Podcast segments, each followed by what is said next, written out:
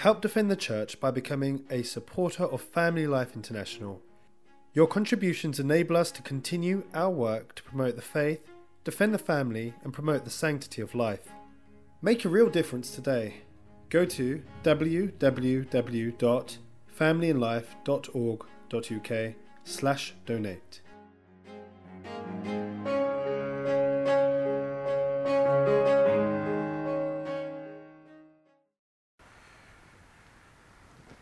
The Lord be with you. A reading from the Holy Gospel according to Matthew. Jesus got back into the boat, crossed the water, and came to his own town. Then some people appeared, bringing him a paralytic stretched out on a bed. Seeing their faith, Jesus said to the paralytic, Courage, my child, your sins are forgiven. And at this, some scribes said to themselves, This man is blaspheming. Knowing what was in their minds, Jesus said, Why do you have such wicked thoughts in your hearts? Now, which of these is easier to say? Your sins are forgiven? Or to say, Get up and walk? But to prove to you that the Son of Man has authority on earth to forgive sins, he said to the paralytic, Get up and pick up your bed and go off home. And the man got up and went home. A feeling of awe came over the crowd when they saw this, and they praised God for giving such power to men.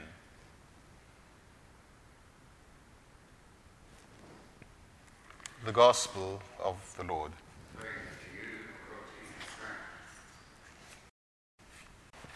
Our blessed Lord had worked a number of miracles which were obviously the work of God. And so we notice that St. Matthew tells us soon after the Mount, Mount of Beatitudes, the, the delivery of the Beatitudes, then the teaching that followed, that a leper came to our Lord and said, Lord, if you want to, if you will it, you can cure me. By this, he was showing that he knew the Lord had power, but what he doubted was the will. The Lord said, Of course, I want to be cured, and instantly he was cured. And then there was a centurion who came, or rather sent messengers. My servant is sick at home, in terrible pain. I will come and heal him myself. And the centurion said, Lord, I am not worthy that you should enter under my roof. Say the word, and my servant will be cured. And then went on to profess his faith in our Lord's divine power. Then there were the demoniacs, whom our Lord commanded, and the demons left them instantly. Then there was the incident crossing the sea with the, um, the boat about to be swamped, and he got up and commanded, and the sea went quiet and the wind stopped. And the men in the boat marveled. What kind of man is this that even this, the wind and the sea obey him? So, in many of these ways, our Lord showed his divinity, teaching us the, the, the truth of the incarnation. St. Matthew continues in today's Gospel in chapter 9 to tell us again another incident which demonstrates our Lord's divinity. Jesus got back into the boat. They crossed the water. They came to his own town, that is Capernaum, when some people appeared, carrying with them a paralytic stretched out on a bed. So the man is paralyzed, and St. Mark tells us there were four men carrying him.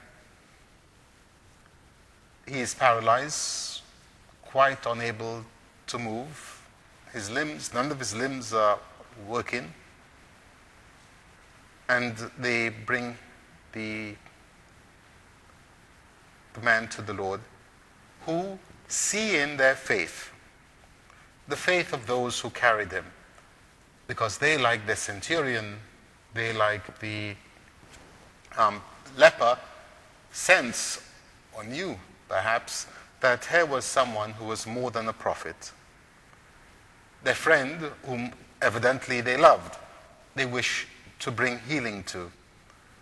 And it is because of their faith the Lord speaks to the paralytic Courage, my child, your sins are forgiven. One could wonder how the, how the paralyzed man felt. Was he glad, happy that his sins had been forgiven? What about his friends who carried him? Is this what they were looking for? But Christ is compassionate, full of love for sinners. The reason he entered into our world was not to heal bodies, but to forgive sin, to heal the soul. In his words, he's telling us something else that some sins, not all, but some sins are the consequence, have, have as a consequence sickness of the body. Some sins generate illness, physical illnesses. And so, having forgiven his sins, we're told by St. Matthew, at this, some scribes said to themselves, This man is blaspheming. And if indeed he were only a man, he would be blaspheming, because only God can forgive sin, since sin is an offense against the divine majesty. So the Lord again performs another miracle. We're told, knowing what was in their minds, Jesus said, Why do you have such wicked thoughts in your hearts? They had not uttered a word, they had only thought that Christ was blaspheming. And immediately the Lord is aware of it. Who can read the heart? Who can read our thoughts? But God alone. Only God knows what we think. No other man, and not even an angel, is capable of knowing what is in our hearts. The scriptures themselves tell us this much. For instance, the Lord said to the prophet Samuel, not this one, referring to the um, son of Jesse. Man looks on the outside, God alone looks at the heart. So then, he reads their hearts, which should have told them that, that this was not just a man. And then he asks the question which of these is easier to say? Your sins are forgiven, or to say, get up and walk? Well, there is a great deal of difference between the soul and the body. It is easier to create a new world than, in fact, to forgive sin for the simple reason, as we know in hindsight, that the forgiveness of sins requires the death of God Himself. Whereas the creation of the world is a simple word from God let there be. Of course, the scribes could easily have said, yes, it's easy to say your sins are forgiven when there's no evidence of it, there's no sign of it. But to heal the body, that is something else. There will be many witnesses to this.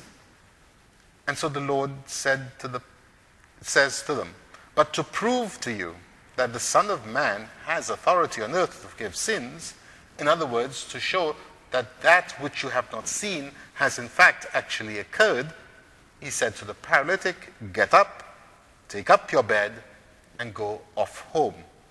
So now there are witnesses to this miracle. And since the healing of the body is much less a miracle, although there's the same power, but for our, our perspective, since the healing of the body is much less a miracle, it's evident that the greater also had taken place.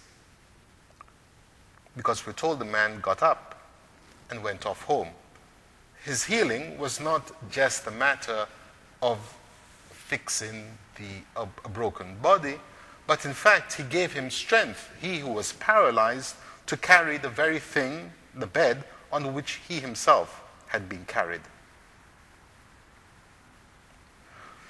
And we're told a feeling of awe came over the crowd when they saw this, and they praised God for giving such power to men. From this, we learn that our faith is used, is necessary sometimes for the salvation of others. Because the Lord worked the miracle not so much for the man who was paralyzed as for the fact that his friends had faith to bring them to him. And we likewise, when in faith we bring to the Lord those who are paralyzed by sin, the Lord has compassion and will indeed forgive the sin. Let us ask of him, the Lord Jesus, who is the lover of sinners, that he will free from the bonds of sin all those whom we hold dear, those who belong to our families, our immediate families, those who are distant, those who are our friends and relatives and, and neighbors, and indeed all those who live in this unbelieving world without any concern for their eternal salvation. Let us ask that our faith will be strengthened by the Lord Jesus Himself, because He and in He alone lies salvation. In the name of the Father, the Son, and of the Holy Spirit. This MP3 recording has been made available by Family Life International. Help us to make many more available in order to promote our Catholic faith go to www.familyandlife.org.uk and donate today.